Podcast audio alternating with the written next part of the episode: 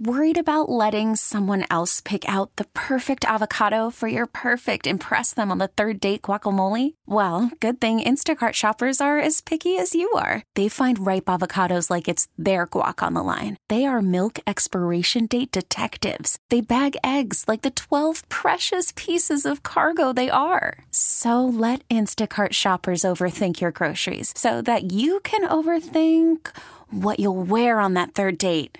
Download the Instacart app to get free delivery on your first three orders while supplies last. Minimum $10 per order. Additional terms apply. T-Mobile has invested billions to light up America's largest 5G network, from big cities to small towns, including right here in yours. And great coverage is just the beginning. Right now, families and small businesses can save up to 20% versus AT&T and Verizon when they switch. Visit your local T-Mobile store today.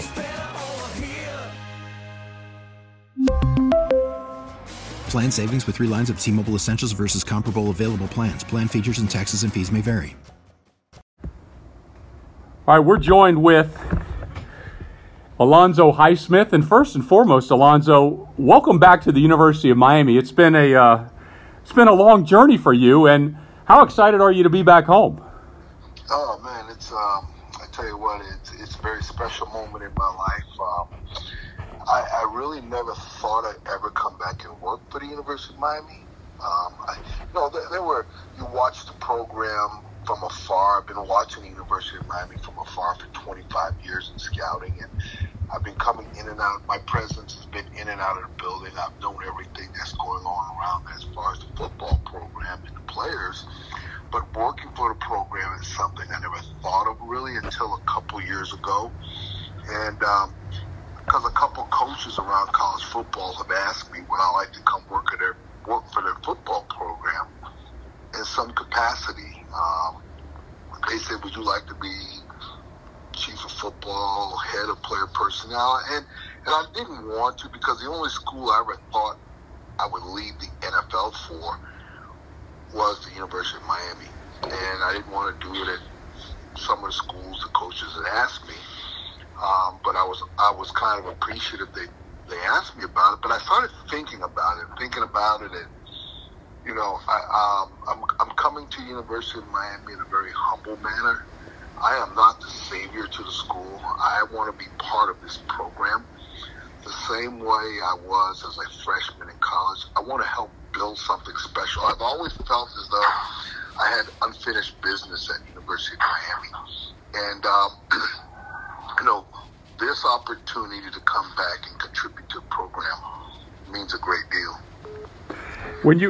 When you think about it, Alonzo, the travel that you had in the National Football League, you went to probably almost every university in America. And Miami's now on the verge of talking about a facilities project, and your sights and visions from what you've seen all over the country, that's got to be able to help us quite a bit in what you've seen other places. Oh, man, I can tell you firsthand that I saw what we built in Green Bay. Green Bay was a rinky-dinky old stadium when I first started working for the Packers, and we transformed the stadium into a conglomerate. I've seen Northwestern go from no facilities to a beautiful place by the lake, and what Gary Patterson built at TCU, and what Iowa State built, what North Texas built, what Southern Mississippi built, what Oklahoma's built 3 times, and what Texas A&M's built 3 times, what the University of Texas has built 3 times since the first time I saw them redo their building. It's a tremendous process, and it's great insight, because I've sat with coaches. I sat with Art Browse when he said, this is what I want to build at Baylor University. This is the facility I want to build. And I was like, man, if you ever get that done, it's going to transform your program into something special. And it did for Baylor. And it did for TCU. And I've always wondered, come on, Miami, what are we going to... When are we going to step up to the plate? When are we going to give back to these athletes who built a brand at the University of Miami, and made it a well-known commodity?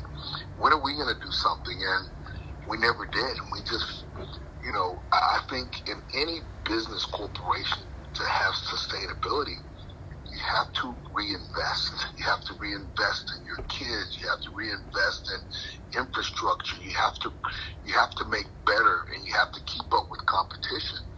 And when I wasn't asking University of Miami to build what Oregon had, what Texas had, or what Alabama had. I was like, let's build what North Texas has. Let's do what TCU did. Let's do what, the University of Houston is doing. That's a smaller scale, but it's beautiful, it's new, and it's keeping up with the competition. And, one of the things that attracted me back to University of Miami is the fact that they want to do these things now. That's some of the unfinished business I talk about when I talk about the University of Miami, because when I signed as a freshman, Howard Schnellenberger told me we're going to build a dominant program. We're going to have one of the top facilities in the nation. And we won and won and won and won and won, and we won at an unprecedented amount. But the buildings never came. The infrastructures never came.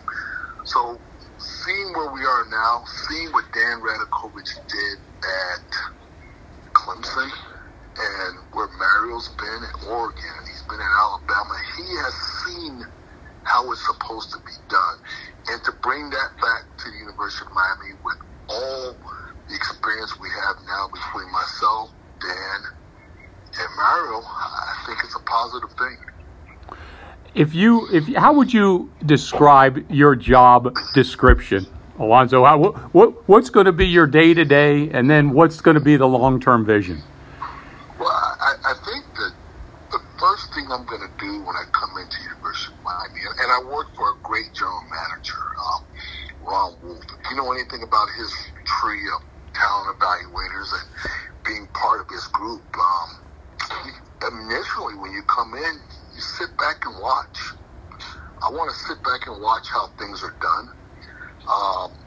It's going to be fun to be around Ed Reed and listen to his thoughts. It's going to be fun to listen to the other personnel people in the building, Andrew Rogers and the Coney, the college director, and all these recruiting coordinators. I want to sit back and listen. I want to watch. I want to learn. I haven't been in the college. I can't come in there telling you do it like this or do it like that. I just want to come in and learn and watch and see how things work. I want to learn from Mario. Mario's been very successful in this business. He's been around Nick Saban. He built a successful program at Oregon.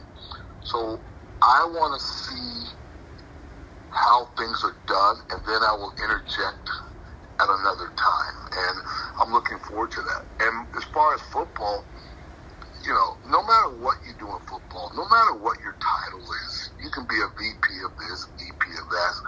It's all about evaluating talent.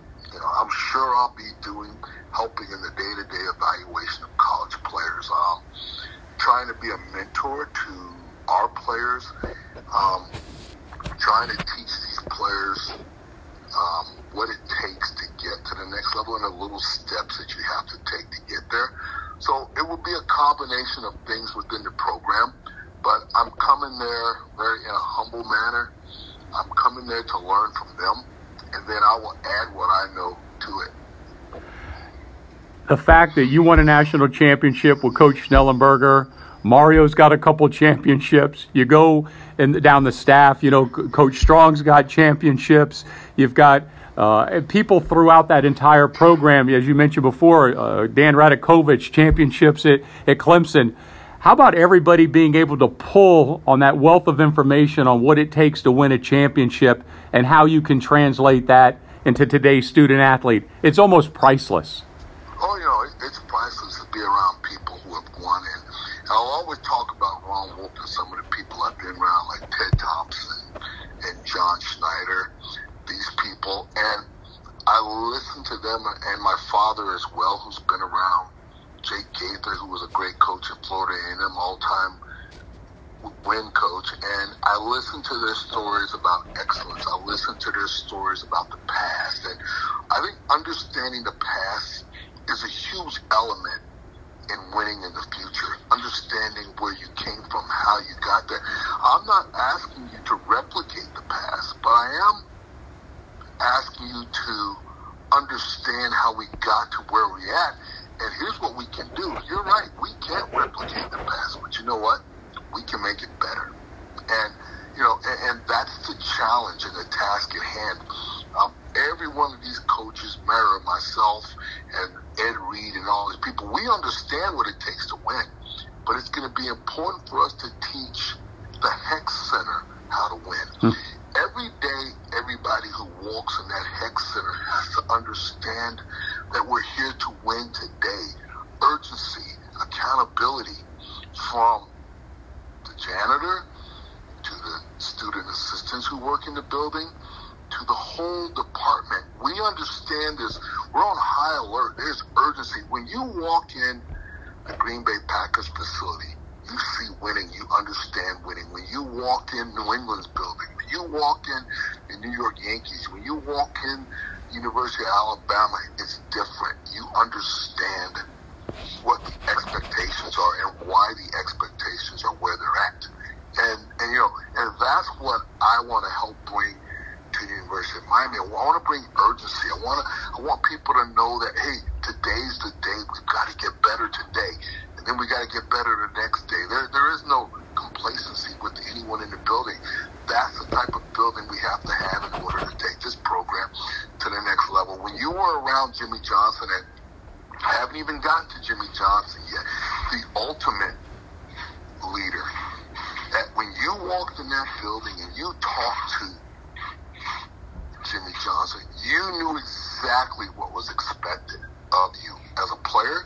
And if you didn't bring those expectations, you better go back outside and start over again. And that's what we have to bring to these young men every day, these young men and women in the building for every sport in our at the university. You know, Alonzo, you had a great high school career and had great high school coaching at Columbus. But what you're talking about between Coach Schnellenberger and Coach Johnson, we were actually, you and the players that played for them, we were taught how to win. And that's really the lesson. You have to teach people how to be successful in this game, and then it transfers into life. Yep. And you know what? I've talked to a lot of successful people who played for the Packers, who played for Bear Bryant, and it's amazing how successful they were in life afterwards. There are so many successful businessmen and players in the NFL who work in NFL who came from these programs like that, and it does translate into later life. And not only is our job to teach you to play football, but our job is to teach you about life and how to overcome adversity, how to always be on time, how to always be early, how to prepare. And those are the things when you talk about culture, because I'm not a big culture guy. I believe in culture, but culture is defined by winning. And, you know, I've been around a lot of programs. I've talked to a lot of my friends who are coaches, and I've heard this saying that, hey, man, we've got the best culture we've ever had. We've got great guys. We've got this, and everyone gets along. I'm not asking everybody to get along. I'm asking everybody to win together. Winning creates culture. I had a friend tell me, this is the best culture we've ever had in the last 5 years, and they got beat 45-10. You need good players. I don't know how you make players like each other. That's not what I'm concerned about. I'm more concerned that when you walk on that field, you are a band of brothers, and you will go over and beyond yourself to make the team better. That's how you build a winning culture. You find people who are willing to give more of themselves. And there's a lot of, as a parent, as a dad, as a teacher, as a coach, anything you're going to be successful in, whatever endeavor it is, if you're not willing to give more of yourself, we can't win. And that's going to be what's asked of players. That's what's going to be asked of everybody involved at the University of Miami and in the HEC Center. We're going to have to all be willing to give more of ourselves in order for us to take our program to the next level. you know, Alonzo, for, I don't know, is it 25 years? Is it 30 years? Every time that you and I are in that HEC Center together, and one thing I've always noticed about you, no matter who the player is, no matter what the sport is, you always have stopped and spend time with that player. You always introduce yourself, and you're always trying to enlighten them with wisdom, encourage them, and ask them questions. Isn't that what it's really about, is the student-athlete? That's what it's all about, this business. You know, we expect so much of these athletes as players on the field, but we also have to realize that they're human beings, and they're kids that come from different backgrounds, and a lot of them have gone through a lot of adversity in life, and sometimes we have to acknowledge who they are as people and talk to them as people. People will run through a wall for you when they know you care about them. That's right. When people know, and the biggest thing I've always done in my whole life, I've never treated anybody different than my wife and kids. I'm going to tell you when it's not good. I'm going to tell you when it's great. But every day I want to tell you something positive and let you know that you're appreciated and you're special.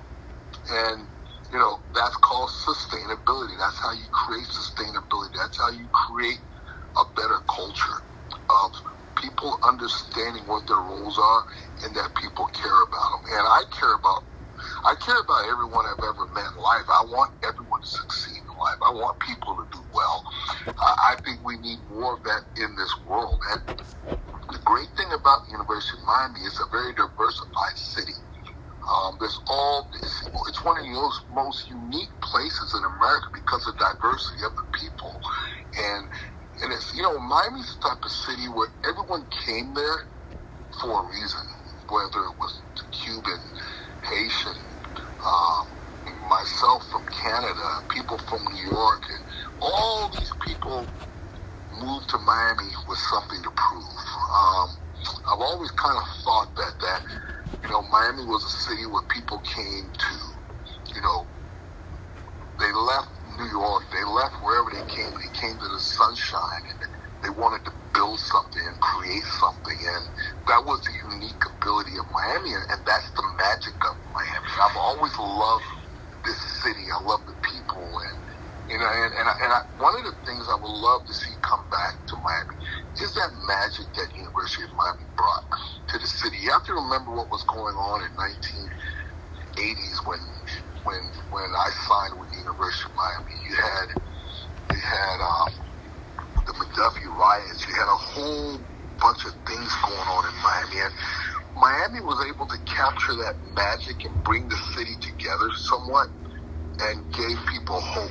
And you know, and that's what is unique in my passion about Miami. I want to help bring back that magic in the city. I want people to feel good about our sports programs. And you know, when I was playing at University of Miami, I'd see kids from all over the United States with a Miami jersey on, or Miami Hurricanes hat on, and all those sorts of things. And you know, that's when you know you're on the right track and you're affecting people, and you're making a difference in the community. I want these players that live in Miami to say, I want to make University of Miami great by staying home. And we get the right type of kids with those attitudes that it means more to them to be good. They want to be great for, of course they want to be great for themselves and family, but they want to be great for the University of Miami, the Hurricanes, the city of Miami. And, you know, and that's how you make it a special place. Alonzo, we've had dribs and drabs of success since the last national championship. Explain to people what it's like when Miami is on a roll. What does it mean for college football? How does it affect our entire community, the state, and actually it affects the whole nation of college football?